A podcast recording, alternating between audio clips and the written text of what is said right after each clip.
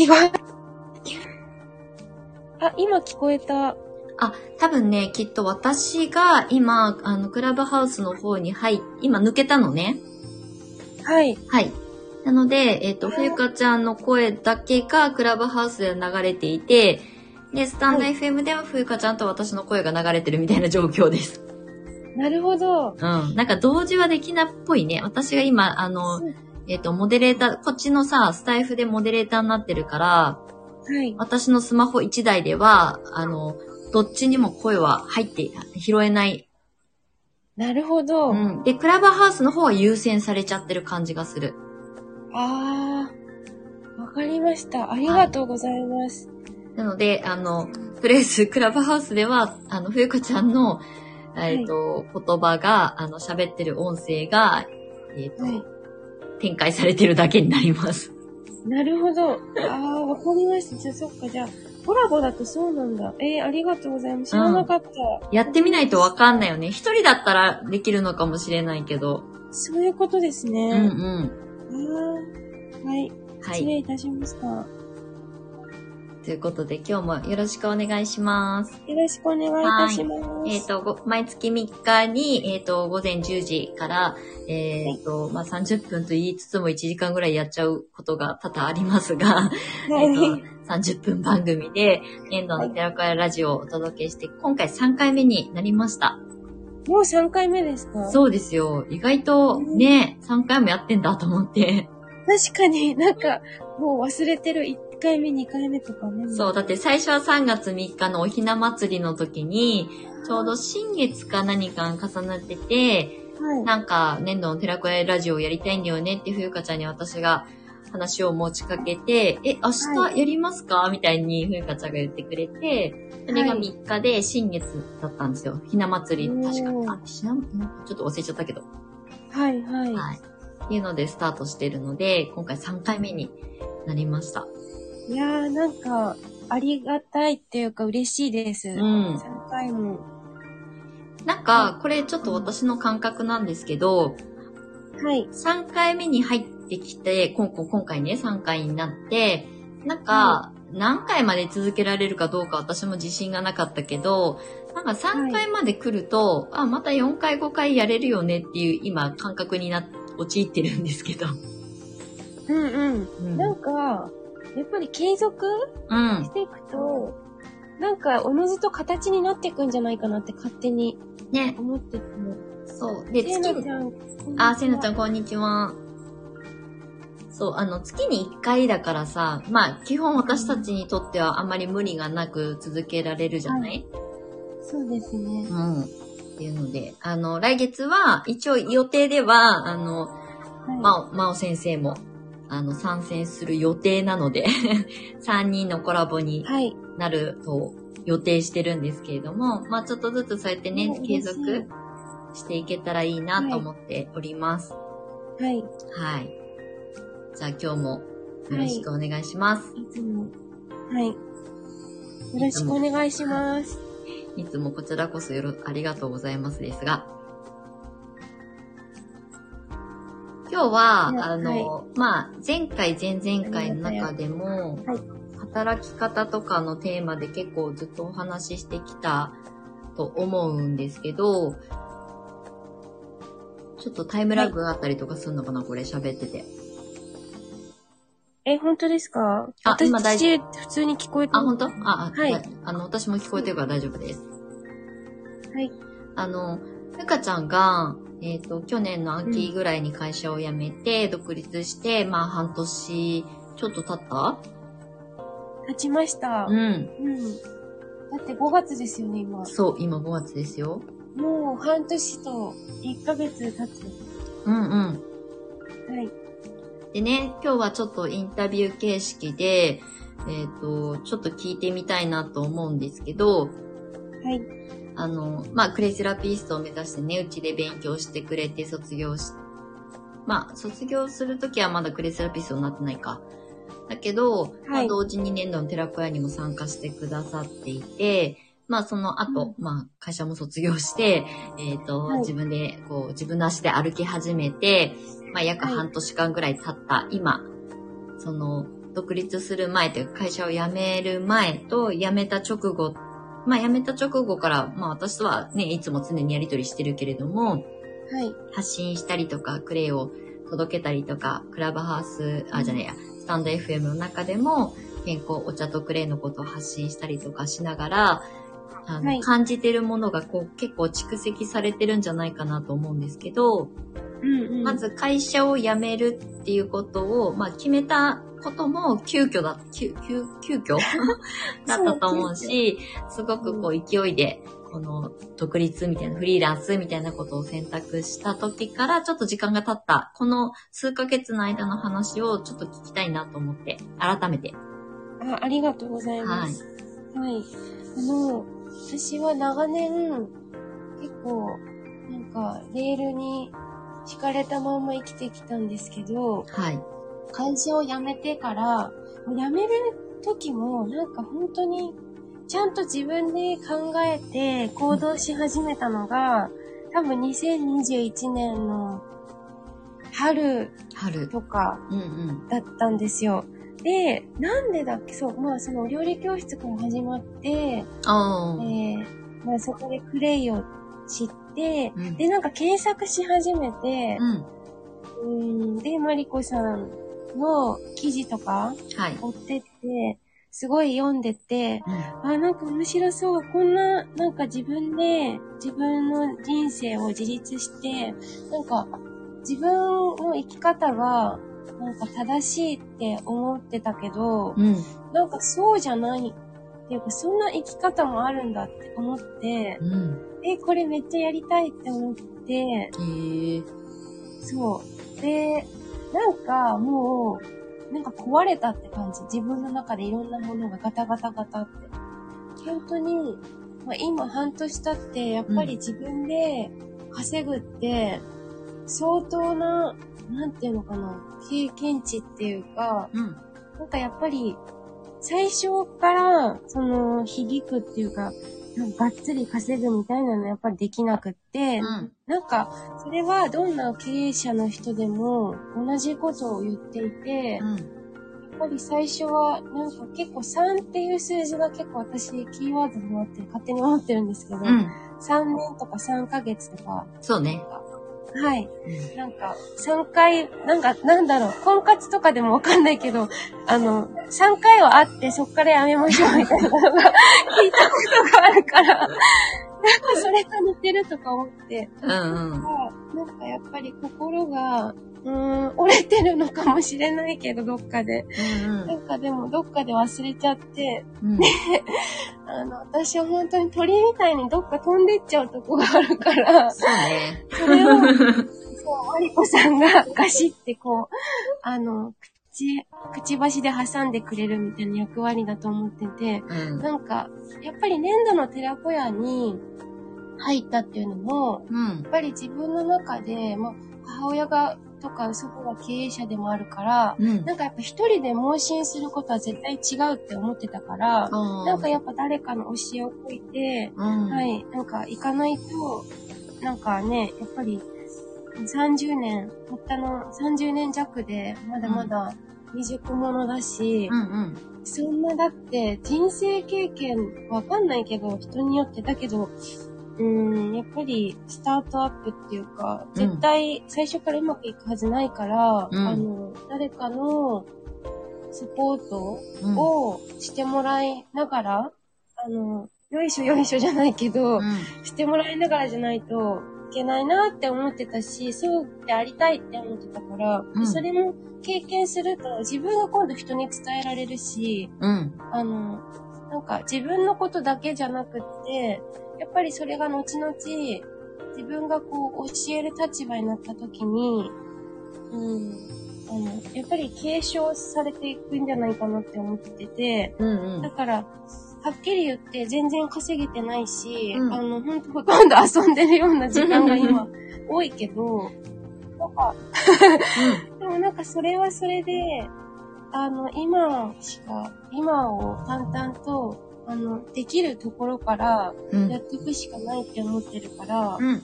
あのはい、本当に今そんな感じです。うん。はい。なんかね、私はすごく貪欲な人間で、うん。その、まあ、2014年に独立した時、クレイセラピーの専門サロンを東京のもうど真ん中の世田谷区三軒茶屋にさ、うん。全くお客さんゼロのところからスタートするようなサロンを立ち上げた時も、うんなんでこんな、この事業がうまくいかないなんて、想像できないぐらいの、ちょっと高飛車で始めてるんだよね。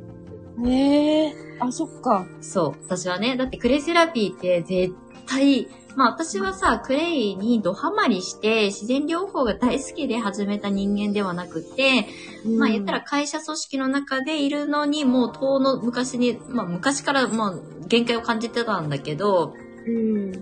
それを脱出する、まあ言ったら自分の相棒になるようなツールにうん。なかなか出会えなくて、もがいてもがいてようやく出会ったのがクレイセラピーで、これだって言って決めた瞬間もう秒殺だった。だか、ら私が選んだこのクレイセラピーが仕事にならないって、ならないなんて想像できないみたいなぐらいのあの感覚で始めたし、最初はその銀行に融資を受けて、サロン作るための少額の融資を受けたりとかした時も、なんでこの担当者の人私がこうプレゼンしてる事業計画書にちゃんとすぐ面白いねって言ってくれないのっていうぐらいの、すごい。い攻撃的だったんだよね。だだからちょっとみんなとはスタート地点がち、あの、と地点の感覚は違うかもしれないけど、で、も基本的に自分がやりたいことを形にする上で何を選ぶか、どういう人とつながるかっていうことは、ちゃんとなんかなんとなく細胞レベル的に分かっていたので、今、ふうかちゃんが独立して、まあフリーになって、まあすぐにはね、あの、もちろん私も意気揚々として独立して稼ぐんだと思ったけど、全然うまくいかなかったことも経験値としてあって、まあでも、今はやっぱりふうかちゃんとかにもよくお話しするけども、本当に小さい、例えば今、ふうかちゃんがさ、あの、オンラインレッスンやったりとか、えっ、と、歯磨き粉のキットを販売したりとかっていうのをね、やってるじゃない？はい。でも一つそのキットが売れることに感動を覚えるじゃん。嬉しいでしょ？ありがとうってすごく。うん。忘れないもん、お客さん。あねこの人そうそうそう。うん。はい。っていうことを積み上げていくことの大切さを私は独立したばっかりの時は全然気づかなかった。なんでみんなわかんないんだよって思ってたから。すごいね、あの、うんあの、どちらかというと攻撃的だったんだけど、今はうちの生徒さん、ふゆかちゃんもそうだし、年の歌会の先生たちみんなに同じことを言うんだけど、毎日常に一個ずつクレイの歯磨き粉のキットが売れ続けることの方が、クレイがすごく届けるっていう立ち位置で言うと大切なことだと思う。う。うんん。それをないがしろにしてしまうと、うんと、大きいお金を生むとかさ、稼ぐっていうことにも、やっぱりすぐには到達できないから。毎日どういうことを大切にしてみんなに届けるか発信するかっていうことに、えっ、と、自分のエネルギーを注いでほしいなって本当に思ってる。自分の過去にうまくいかなかったことの経験値から言えることだと思ってるから、ううんん。はい。うん。そうですね。なんかやっぱり、会社にいた時って、やっうん。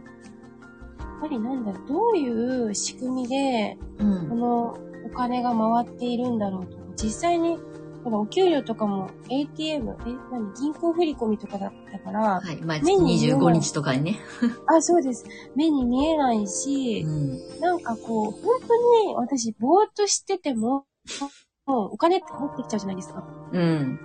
で、あの、なんだろう、自分の本当に配信とかう、ん。うーん、あの、本当にこの私、歯磨き粉キットが売れた時も、うん。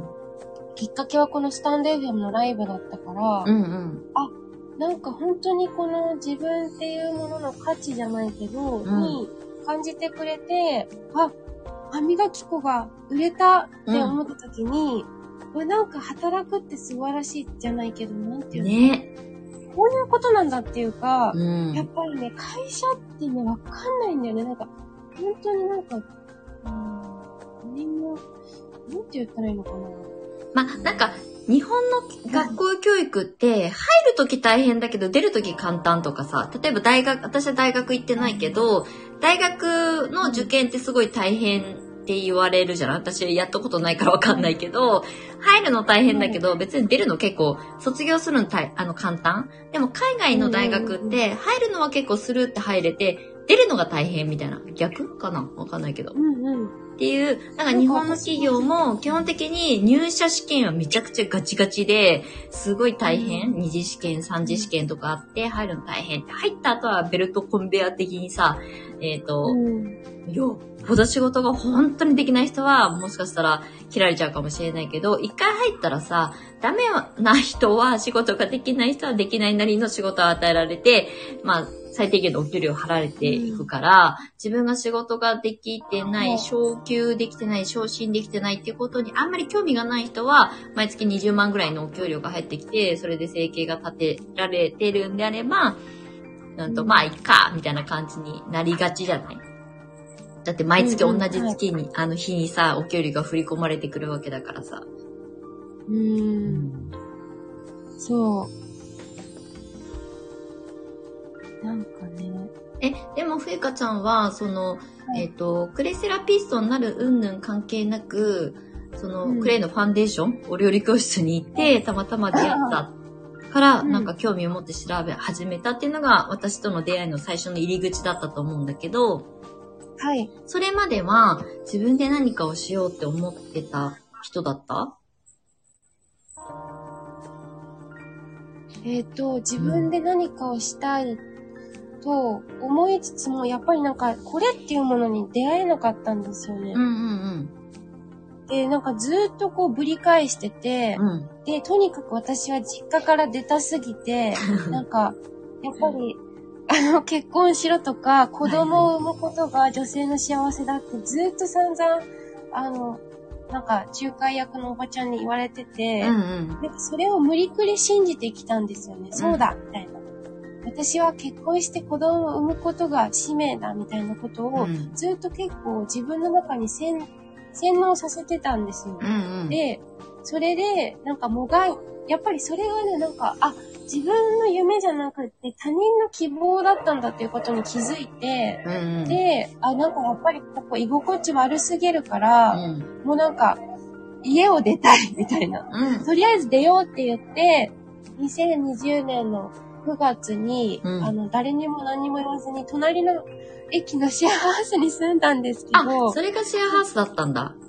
そうそう。で、う結局でも、そのシェアハウスも隣町だから、母が店番してる駅の最寄り駅だから、しかも母があんなキャラクターだから、めっちゃ繋がってて、私もそれ知ってたんだけど、うんうん。なんか、行き来もしてるからお互い、あの、うんシェアハウスはみんなも私の母と仲いいし、うんお茶も買ってるような、なんか、身内になっちゃうんですよね。うん。で、なんか、見られてる感みたいな、なんか、うん感じて、あの、うん結局シェアハウス来ても、同じじゃん、何も変わんないんだって思って、なんかみんなが知ってるし、見てるし、うんで、なんか、もう今日お母さん見たよ、みたいなこと言われるのもすごい嫌だったし、実は。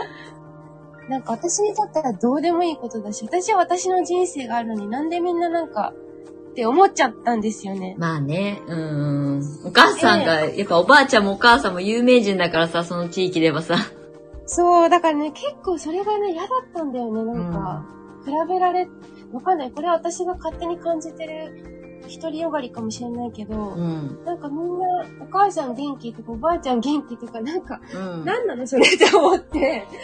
で、その当時はね。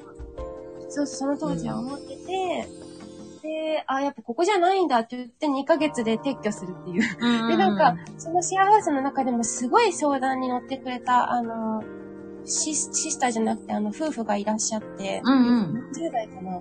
で、あの、ゆうちゃん、あの、もう、これからは社会に出るっていうか、会社に勤めるっていうの嫌だったらやめていいんだよ、みたいな。うん。で、なんか、一人で飛び出したっていいんだよって言われたんだけど、うんなんかずっと、いや、そんなこと言っても稼げるわけないし、みたいに、むにょむにょむにょむにょやってて、で、結局、ここには答えがないって、なんか思って、一回家に帰ろうって言って帰ったんですよ。なんかもうそこに、シェアハウスにいるんだけど、なんかもうキッチンに立つのも怖くなっちゃって、なんかみんなに見られてる感って、すごい自意識過剰ですよね。包丁の持ち方とか。まあでもね、わかる。ずっとうどんばっか食べてるよとか、うんうんなんかこう、大丈夫みたいになんか思われてるんじゃないかとかうん。う、ん。なんか、すごいあって、で、さい、なんだろう、ひどい時にはお部屋から一回、一度も出られなくなっちゃったんですよね。なんかお湯も取りに行けないみたいな。あの、あの、よく、なんかこで、う、結構なんか、いつにか。ドラマとかで見るニートみたいな感じだよね。そうそうそう。本当になんか、しかも狭い部屋しか空いてなくって、うん。えっ、とね、あの、何度の一室みたいな。うん。だから、布団引いたらそれ部屋埋まっちゃうぐらいのちっちゃな部屋で、はい。で、なんかウクレレその時に当時買ったから、ウクレレを持って、部屋に閉じ込まるみたいな。なるほどね。で、なんか朝も、はい、5時半とかに起きて、お弁当持ってかなきゃいけないみたいな。うんうん。お弁当作んなきゃまたみんなに変なこと言われたり思われたりするとか、なんか変なものもでも見てたのかななんかでも、この子はお弁当買わない。なんか結構そのシェアハウスも、うん。なんかお庭で、あのーアヒル、アヒルじゃなくて鶏育てたり結構自然派が多かったから、うんうんうんなんか料理しない自分はダメなんだってなんか思ってて、うんうん。だから、なんか無理やりキッチンに立ってお弁当を前日に作って私やってますみたいなことをアピールしてみたりとか、なんかすっごい無理してたんですよ。なんか、うんなんかやんなきゃやんなきゃみたいな。で、あ、ダメだってなって、もう2ヶ月で退去。うん。基本さ、私もシェアハウス経験めっちゃ長いからさ、32ぐらいの時から、この間引っ越すまで10年ぐらい私シェアハウスで住んでたからさ、シェアハウスって基本的にやっぱコミュニケーションをと取る、取れる人っていうか、あの、うん。人と関わることが苦じゃない人たちが集まってくる場であったりするじゃない、だから、ちょっと引きこもったりとかすると、ちょっと人と今日は話したくないっていう時間ももちろんみんなあるじゃない？で、それが長く続く人ははい。あんまり向いてないと思うし、あの、私も、まあそういう環境にいたけど、めんどくさいなと思ったら、あんまりこう、大所帯のシェアハウスに住んでた時も、基本的にあんまり関わらない、うん。女の子たちに関わらない、めんどくさい女子の あーだこーだに関わりたくないから過ごしてたから、だからシェアハウスは、なんかそういう意味では自分の特性がすごく分かった。ああ、確かに。そうはい。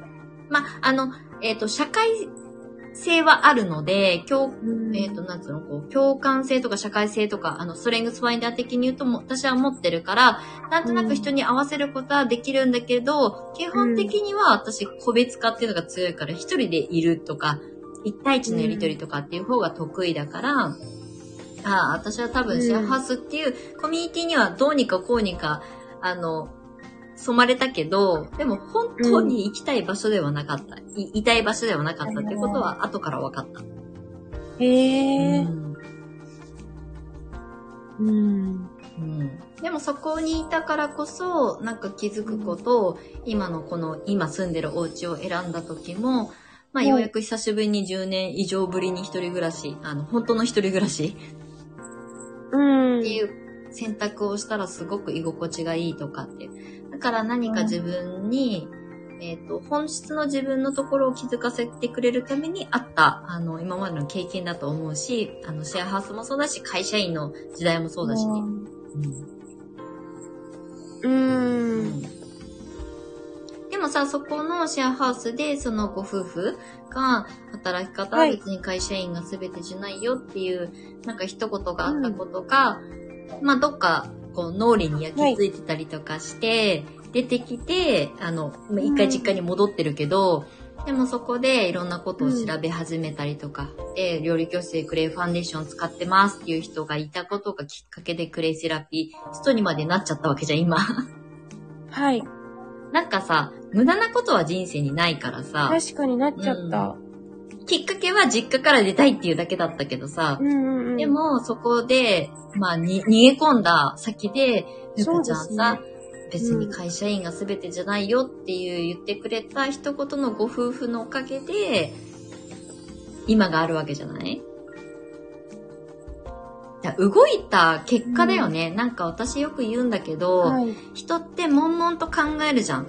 なんか、これ興味あるんですとか、まあ私もさ、うんいろんな発信をしてるので、DM でたくさんいろんな反応をいただくんだけれども、興味あります。まあクレイに限らずだけど、マリコさんの生き方とか発信に興味ありますって言って、今日、賛同してくれて、共感してくれるのはすごく嬉しいけど、でも動かないと何も変わんないよっていうことしか私は返せないからさ、そのまま返すんだけど、うん。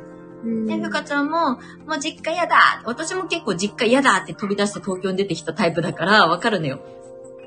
そう。で、出てきたら東京っていろんな人脈とか、面白いことも楽しいことも嫌なこともたくさん経験したけど、動いたから、い今があると思ってるから、動くっていうこの原動力になる、きっかけはもしかしたら家から出たいとかね、親が煩わしいとかね、いろんなことあると思うけど、でもそれでも我慢してそこに留まる人と飛び出して、ふうかちゃんみたいに、まあ私もそうだけど、出て行って、新しい人に出会って、うんっていうことを、できる人はどんどん人生を自分で変えていける？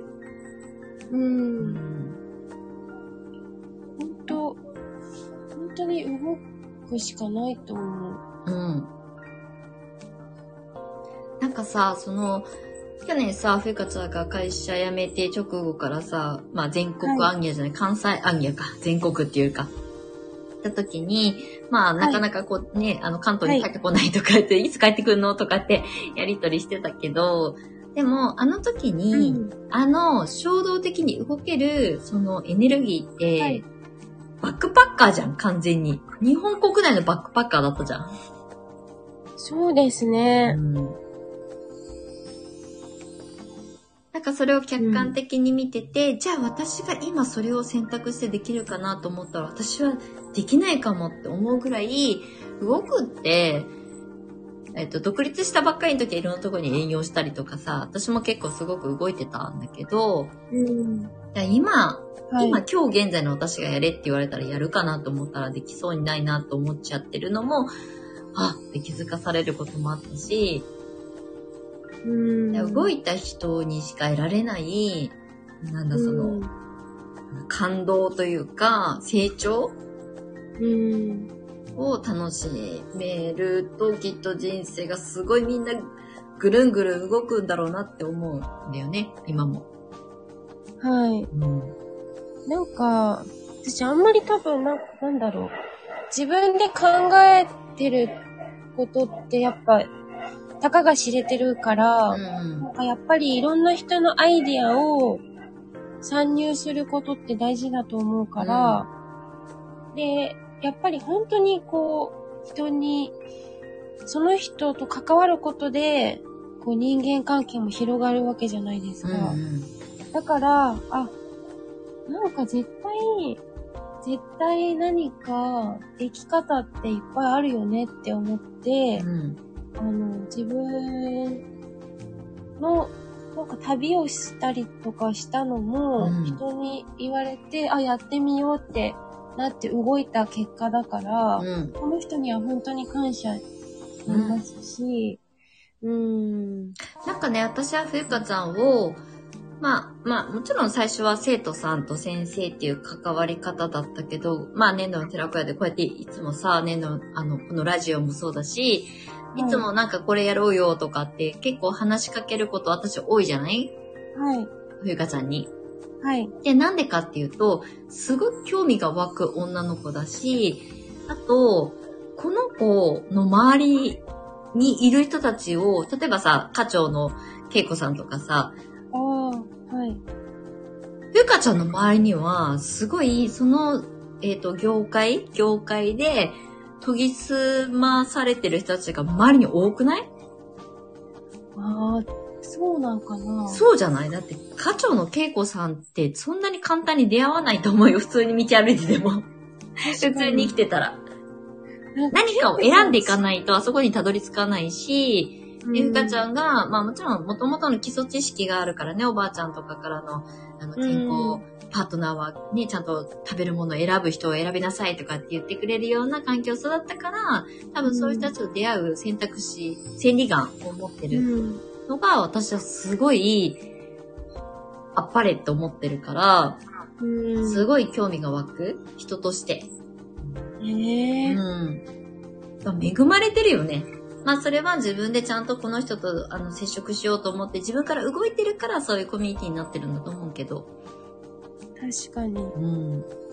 いや、本当に、なんか、ね、それを、やっぱり、なんか、周りに、やっぱりちゃんとした人に私が伝えな、伝うん。えてあげることがきっと、そ私のね、う。うん。ライフワークになるんだろうなって最近ちょっと気づき始めて、うん。よか。だからそのね、形にすりゃいいんだけど、そこが悶々としてるわけで、まマリコさんはも答えを知ってるえ？だろうけど、答えをね、マリコさんはきっと知ってるんだろうけど、多分私の配信、発信とかを常に見てくれてるから、うんうんあ、こうした方がいいのになとか多分絶対思ってくれてるから、うん。あとは自分がもう体感したことをうん。続けることにしかないと思ってて。うんもちろんもちろん私だってさ、別に千人じゃないからさ、あの、うん本当に、私だって未だにやっぱり年度の寺子屋を作るって決めて、これは長い時間軸でやり続けられる形を考えて始めて、みんなが参加してくれたから、本当にみんなにありがとう。年度の寺子屋の先生になってくれた、ふかちゃん、まおさん、さいちゃんがみんなに本当にありがとう。で、私だってまだ本当に手探りでやり始めてるものだから、いろんなことを考えるよ。一応そのビジネスマインドとしてはね。うん。だけど、みんながいてくれないと私も年度の寺子屋を継続するモチベーションが続かなかったりとかするわけよ。うん私も人間だからさ。うんうんうん。だけど、その中でこうやって風花さんと年度の寺子屋のラジオをやりたいって言ったら、やりましょうってすぐ言ってくれるとか、で、真央さんといろいろこうミーティングするときに、子育てママに届けたいからこうしたい、ああしたいとかっていうことを、まあ常に出してくれる人たちとコミュニケーションを取ってる。能動的に、あの、うんプッシュアップしてくれる人たちと私は一緒にいたいと思う。うんうんうん。で、あの、ほら、ピラミッド構造ではないっていうのが年度の寺子屋じゃない？だから私がこうやるよって旗振ってみんながついてくるんじゃなくって、まあ、うんふゆかちゃんには私は投げる。まあ、まおさんにはこういう風に投げる。でも、みんなからも吸い上げたいと思っているから、うんこういうコミュニケーションが生まれてると思うからさ。まあ、はいきっかけ投げるのは私かもしれないけどさ。うんうんうん。うんうん。なんか、楽しみ。うん。なんかずっと楽しいですよ、粘土の寺子屋は。ね、ね私も今すごい、なんか、養成講座やってる先生業ももちろん楽しいんだけど、年度の寺子屋どうやってこうワクワクさせていこうかなってめっちゃ今興奮してんだけど、一人で。ねえ。え、めっちゃ楽しいですよね。うん。そう、最近さ、年度の寺子屋のさ、資料請求がめっちゃ増えたの。多分、冬香ちゃんとか、まおさんとか、さえちゃんとかがみんな発信してくれてるからなんだけど、嬉しいですね。それは何より。うん。でこれをもっとやっぱりこうイイベント化していきたいねってこの間もふうかちゃんにも相談、相談っていうかちょっと話も打ちかけたけど、リアルイベントみたいなやつもやっていきたいなと思ったりもするし、みんなの活動を私は言ったら本当にえっ、と、プッシュ、えっ、と、サポートするっていう立ち位置で始めてるから、うん、一緒に楽しみたいし、みんなが輝いてほしいなって思うし、まあ次世代、あの、40代のお姉さんから見て、30代、20代のみんなが頑張ってくれること、楽しいことを実現して、自分のやりたいことを仕事にしていきながら、自由な一つ生き方として選択してくれたらいいなと思ったからやってるわけだからさ。うんうんううん。んうん。ってことを、みんなも寺子屋の中ではやりたいと思ってるし、まあ今日のこのライブも、いつもいつも楽しいけど、今日もこういう話になってよかったなと思うし、はいえっ、と、なんかね、まだ全然私も構築できてない、想像できない年度の寺子屋の展開方法だったりとか、みんなの意見も欲しいなとすごく思うし。うん。欲しいね。うん。こんなことやりたいんだけどどうかなって、現実的にできるかどうかはみんなと議論しした方がいいと思うけど、でもこんなことやりたいって突拍子もない意見が出てきてもいいと思ってるんだよね。うんうん。そうそうそう。ってことをまた、こうみんなとコミュニケーションできる場を私もちゃんとあのセッティングしようと思うので、うん。そんなお話をしつつ、ゆかちゃんの今後の、なんかこの間私と二人で喋った時にさ、バンライフ、とかね。あそうそう。でも私もあれ喋った後に、ふゆかちゃんにバンライフいいやんって言ったじゃん。今ちょっとその、あの、実家からまた出ることがさ、今ちょっと頓挫してるからさ、もそうう車があるんだったらバンライフで湘南ね、車で回って、えっと、お茶のワークショップ、あの、アイルナースのリエさんみたいにやったらいいやんって言ったじゃん。はい。でも私もレンタカー借りてやったらいいやんと思って、うん。ちょっと今考えてる。えー、いいですね。なんか、か、もしくはふうかちゃんと一緒にやればいいのかと思って。確かに、うんやりましょう。あの、私この後多分、ホームセンター、あ、この前見てきたんですけど、うん。あ、こういう、ちょっと、木のやつは、あ、重たいんだとか、あ、折りたたみ式がいいなとか思ったり。あーあのあの、なんだ、その、バンの後ろを作るのに。あそうそう、んなんか、リエさんその後すごい、早速 DM くれて、おうん。返事くれて、うん。こういう感じで写真も送ってくれえて、ー素敵。そう、なんか、すごい嬉しかった。あとなんか、藤沢のシェアハウスから昨日連絡来てて、うん。9日の月曜日どうですかって来てるんですけど、あ、内見？そう、うんうん。でもなんか今内見する気持ちにもちょっとどうしようかなと思って。行ってみるだけ見た方がいいのか、藤沢駅の近くってこと？えっ、と、藤沢駅から、なんか徒歩15分くらいかな、多分歩くまあでも藤沢駅の界隈だから、まあガチャガチャしてるから、行きたくないんだったら別に断っていいと思うよ。なんか今、あの、この間ちょっと二人で喋った時に思ったけど、ふかちゃんは別に今実家を物質的に出るんじゃなくて、うん。外で活動する自分のそのバンライフを作った方が、うゆかちゃんの元々のその、ストレングス的に考えても、なんか自由？奔放に寝袋1個でどこにでも行けると思うから、バックパッカーだからさ。なんかそっちの方が帰ってくる場所があって自由奔放の方がいいのかなと思ったりもする。あと、ねまあお金もかかるしね。一人暮らししたら。うんそう。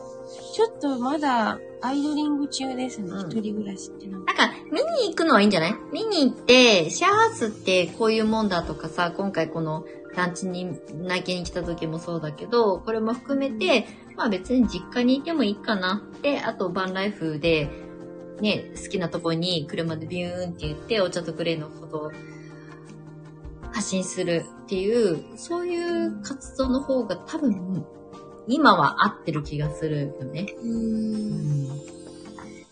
えー、どうしよう内見。見るだけ見るか断るかで悩んでる。まあでも悩んでるってことは絶対そこには入らないから、まあ行かなくてもいいのかなとは思うけど、ちょっとまあ自分の今後のためにこういう場所なんだとかっていうことをチェックしたいんだったら行ったらいいと思うよ。そっか。うん。うん。もうそれは感性、感覚で。そうですよね。うんきっとなんか結構、ふうかちゃんさ、最初のさ、あの、逗子の物件もさ、大雨予報が出てて、私、内見一緒に行けないって言って、頓挫したじゃん？はい。で、あの、私が住んでる団地には見に来たけど、まあ、なかなかいろいろ手続きで、あの、頓挫したじゃんうん。で、今、そのシェアハウスも見に行く予定はついてるけれども、うん、なんかいろいろハードル結構多くない？ね、多い。もうなんかうんみんな、壁が大きい。なんていうの、よよくわかんない。だから今はもしかしたら本当に一人暮らしが本当にエネルギーを注ぐ場所ではないのかもね。家から出たい気持ちはすごくわかるけど、ね。バンライフだよ。バンライフに、バンライフめっちゃ YouTuber いっぱいいるから調べて動画ずっと見。あの、あの、スマホ依存してるって言って、あの、収録であげてたけど、この時こそ YouTube でバンライフ、国内で、あの、田舎暮らしとかでやってる人たちいっぱいいるから、うん。見た方がいいよ。はい。うん。なんかしかも、これなんか、うん。私が、あの、フォローしてるエスミーさんっていう人がいるんですよ。うんうん。あの、ルクセンブルクではい暮。らしてる人、彼女が最近なんかポルトガルだっけ？なんか、キャンピングカーで移動してて、ああ、はいはいはい。一日一回収録上げてるんですよ、日曜日に今日はここです、みたいな。うんえー、なんかエスミーさんいいじゃんって思って、うん。めっちゃ追っかけて聞いてる。もうキャンピングカーだからちょっと違うんですけど、うんうんうんなんか、雰囲気うん。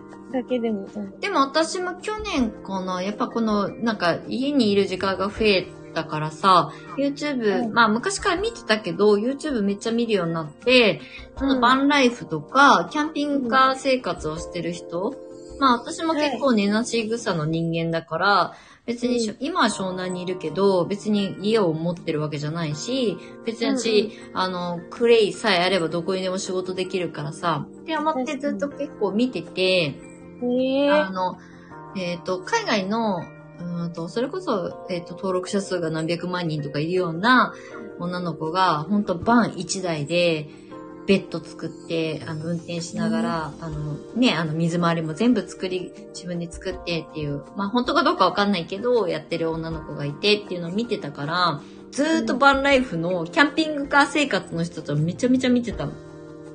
ええちょっとうん。気になりますね。うん。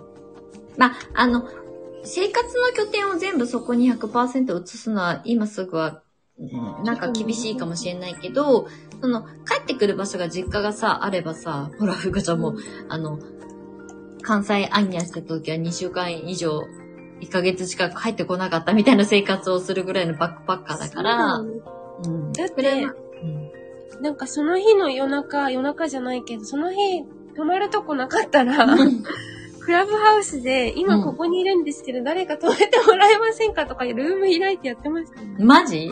マジ。でもそれができるんだからどこでも生きていけるよ。ねえ、なんか、うんあんなことやってたんだって。で、でも、うんで、またクラブハウス戻ってきたから、うん。あゆうかちゃんお帰りみたいな感じで 笑う。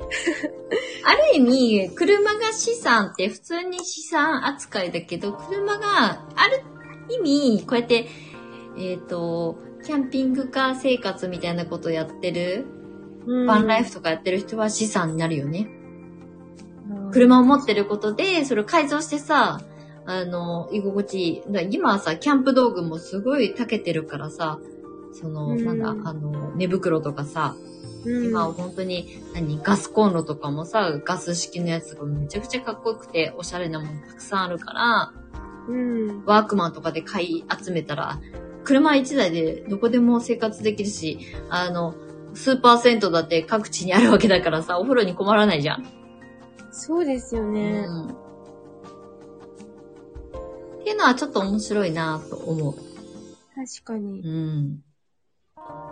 あ、まさきさんが団地は、あ、団地、そう、あの、ランチダメだった。そう、いろいろね、いろいろあるんですよ。今ね、やっぱ賃貸って、厳しいんですよ、審査が。いろんなことで。もう、シンさんに私は心が折れた。もうやだ何この人たちってなって。この人たちが悪いんじゃないんだけど、うん。いいってなって、もうやりません。なんかね、これもタイミングなのかもしれない。1年前、私が引っ越してきた時は、うん。と今はまたちょっと違うのかもしれないし、あともちろんその個人事業主としての、あの、一応私は実績があるから、その証明書がね、あの、個人に出しやすいっていうのもあったし、っていうのもあるから、タイミングだからね。これは別に団地に住みたいから住めなかったから、ふかちゃんがどうこうじゃなくって、ほんとタイミング。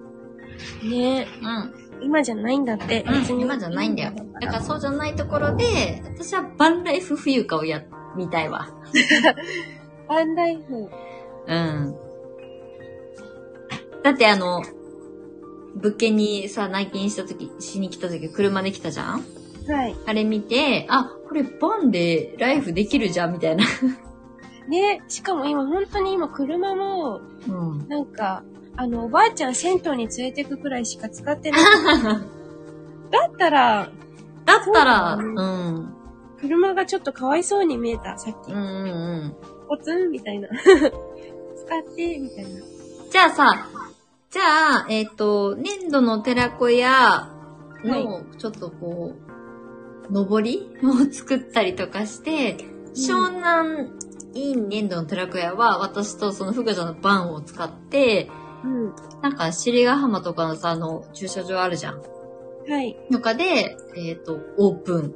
後ろの荷台を開けて、えっ、と、クレを販売したりとか、まあ、あの、最初から、あの、告知すると商売機が出ちゃうと、なピーって言われちゃうかもしれないから、うん。っていうのもありかもしれないよね。そうですね。うん。追い出されたら、ごめんなさいって言って出てけばいいと思ってるから、私はそうで。すね。はい。っていうのも、ちょっと面白そうだから、ちょっと考えようぜ。はい。考えようぜ。あ、ふちゃさんただいまーって。まあまあもうでももう40、結局45分過ぎちゃってるので、ダメだね。結局30分に終われず。そうですね。まあこれも、あの、自然の流れなので、はい。気づいた時に終わればいいと思うので。そうですね。はい。いや、でもなんか今日は、ふうかちゃんの、なんか、素の部分が聞けたかもしれない。その、独立しようと思って決めたとき、今考えてる、なんかこう、悩みの部分も、表現されてたと思うので、そうですね。そう、完結しない方がいいんだよ、こういうのって。次の冬化はどうなってるのかなっていうことを次回6月3日の 年度のテラクララジオでシェアしていけばいいじゃないはい。続きはウェブで。ウェブで。続きは6月3日の年度のテラクララジオで。イェーイ。えーっていう。続く。to be continued. そうそうそうそう。to be continued で続きますよ。はい。はいまさに。これがリアルで面白いところだよね。そうですね。はい。まだまだ聞きたいことはたくさんあるし、私は個人的にふうかちゃんっていつもやりとりさせてもらってるけど、意外とさ、なんかこう、うーんと、クレイセラピストってどういう人だからどういうことやってるのって、やっぱり、あの、すごく、検索されることも私も多いし、うん。年々のテラクラもまだまだね、発信したばっかりだからさ、このたったはい1年だからさ、まだみんな興味あるけど、資料請求が増えたことはすごくびっくりしたけどね。みんなのおかげ。うん、ふえかちゃんとか、まーさんとか、さいちゃんとかがみんなが発信してくれて、急激になんか資料請求が増えた。なんか私もすごいいいトレーニングさせてもらってるなって思ってて、うん。なんか告知だとか、言い回しとか、うんうんどうすれば、どうすると心が動くのかなとか、うんうん。どうすると資料請求のボタンにタッチしてもらえるのかなとか、どうすると私の配信聞いてもらえるのかなとうか、んうんうんうん。なんかすっごい訓練になってるんですよね。なんかね、あと、あの、やっぱり、あの、わかんないけど、マリコさんって口角上げるってよく言うじゃないですうか。ん。なんかもじゃもじゃ言ってないかなとか、ああの、なんか全部が本当に訓練になってる。声の出し方とか、姿勢とか、あ。うん。全部。こうやって音声配信してる時ってさ、自分の顔基本的に見見せないし見えないじゃない？でも、私は必ず、えっ、と、鏡を横に、昔も言ったけど置いて、口角が下がってないかを意識してずっとやってるよ。はうんあ、。さすがでござあの、います。すっぴんであれども、眉毛がなくても、うんうんやっぱり口角が上がってる人が話す言葉と、そうじゃない人の話す言葉って全然違うから確かにそうですよね。っていうことも含めて、なんかね、あの、年度の寺子屋は本当に今年、私が本気でちゃんと力を入れてやりたいと思っているし、みんなの活動、今の先生たち、まあこれから参加してくださる方が増えるかもしれないから、そこに対してできることと、私が足りないことはみんなに教えてほしいと思うから、こんなうんシェアをする。まあだからオープンシャとかあるわけだし、っていうことに付き合ってくださるとすごく嬉しいです。はい。うん。はい。ということで、結局50分コースになりましたが。はい。まあでも、今日はこれが必要な時間だったと思うので。はい。はい。じゃあまた来月、6月3日、あの、ふゆかちゃんも時間があれ6月なんば、あの、ま、まおさんが参戦する予定、だかやったーら一応予告してるけど、3人喋ろうぜ。やったー、嬉しい。はい。なので、えっ、と、6月3日、同じ、えっ、と、10時。6月3日は何曜日なんだろうね。9月3日何曜日だろ平日、あ、金曜日です。金曜日。う。はい。はい。の、えっ、と、6月3日金曜日の午前10時に、年度のテラクララジオライブ配信。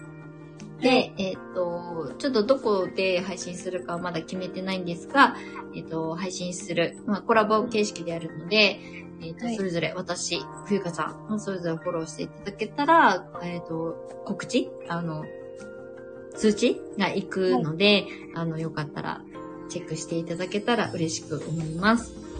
はい。はいよ。ろしくお願いします。お願いします。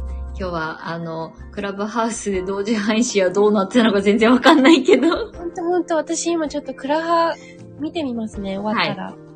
どうなっちゃってるのか。うん。今これ聞いてるクラブハウスの人だ、どう思ってんだ まあでも、聞き戦でいいんじゃない？音声だからね。そうですね。うん、うんはい。ということで、ふかちゃん、今日はありがとうございました。一旦、みこさんありがとうございますはここで終了とさせていただきたいと思います。せいなちゃん、はい徹子さん年度の寺からラジオは来月ありがと3日、はい。ふかちゃんと私は毎日のように発信してるので、よかったらチェックしてください。う。はい。はい。ありがとうございました。ありがとうございました。あ、まさきさん見てきたの？見てきたよ。どうだったんだろうわかんないけど。どうだったのかな？はい。ありがとう。ありがとうございました。